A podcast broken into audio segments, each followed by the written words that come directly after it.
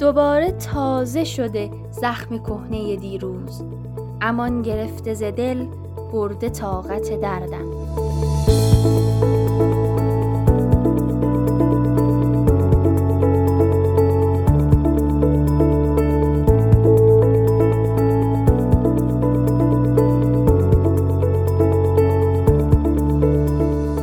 به نام خدا زخمهای مزمن را به خاطر دارید؟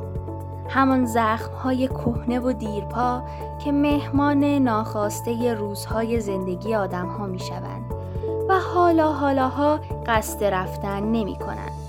حتی شاید مدت زمان حضورشان در کنار یک آدم از مدت زمان همهگیر شدن کرونا هم بیشتر باشد. این قسمت از پادکست مرهم به راه های درمان این زخم ها اختصاص دارد. پس در ادامه با ما همراه باشید.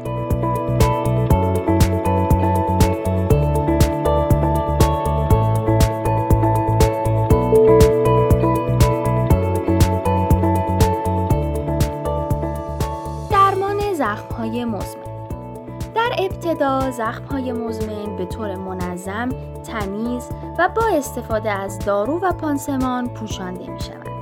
اگر یک زخم با وجود مراقبت زیاد پس از گذشت مدت زمان طولانی بهبود پیدا نکند با روش هایی مثل خلع یا پیوند پوست تحت درمان قرار می گیرد. تمیز کردن زخم مزمن اولین قدم در درمان زخم مزمن تمیز کردن زخم است. تمیز کردن زخم اغلب موقع تعویز پانسمان زخم با استفاده از محلول آب و نمک انجام می شود.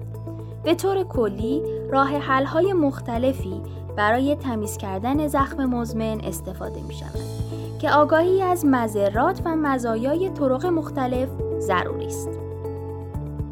دبریدرمان زخم مزمن اغلب پزشکان یا پرستاران هنگام درمان زخمهای مزمن بافت مرده یا ملتهب را از بین می‌برند.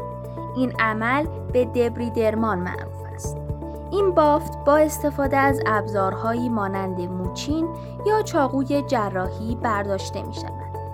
گاهی اوقات برای کمک به تمیز کردن زخم ژل مبتنی بر آنزیم نیز استفاده می شود. همچنین می توان با استفاده از فشار قوی آب زخم را تمیز کرد.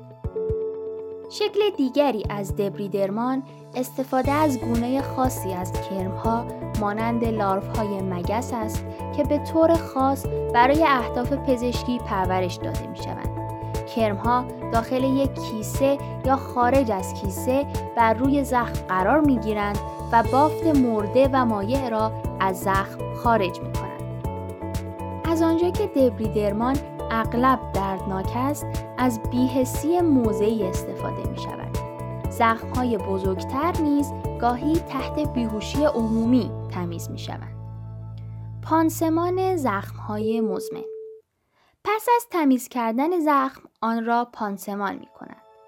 انواع مختلفی از پانسمان ها مثل پانسمان گاز، پانسمان هیدروژل، پانسمان هیدروکلوئید، پانسمان های حاوی نقره آلژینات و پانسمان فوم مورد استفاده قرار می گیرند. از پانسمان ها برای از بین بردن ترشحات زخم و محافظت از آن در برابر عفونت استفاده می شود. پانسمان ها معمولا چند روز روی زخم باقی می مانند.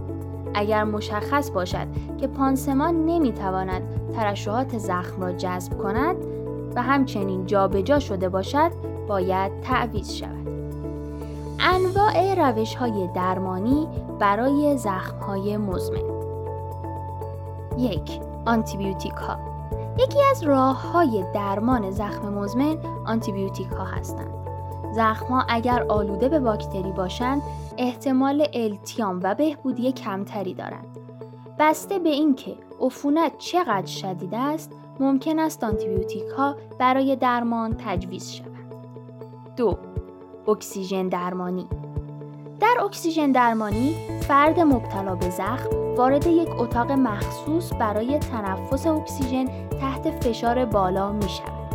هدف از این کار افزایش غلظت اکسیژن در خون آنها و بهبود تأمین خون در ناحیه زخم است.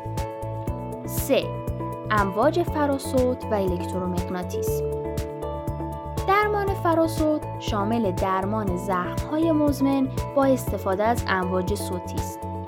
امواج صوتی بافت را گرمتر می کنند و ثابت شده که درمان فراسوت به التیام سریعتر زخمها کمک می کنند. همین موضوع در مورد روش الکترومغناطیسی نیز صادق است. امواج الکترومغناطیسی ضعیف با استفاده از بالشت یا تشکی که دارای آهن رباست روی زخم اعمال می شود و این امواج باعث بهبود و التیام زخم خواهند شد. چهار پیوند پوست اگر زخم به اندازه بزرگ باشد که به خودی خود بسته نشود پیوند پوست به عنوان یک گزینه درمانی در نظر گرفته می شود. در این روش پوست از قسمت دیگری از بدن معمولا ران گرفته شده و بر روی زخم پیوند زده می شود. همچنین پیوندهایی وجود دارد که از محصولات سلول های انسانی و مواد مصنوعی ساخته می شوند.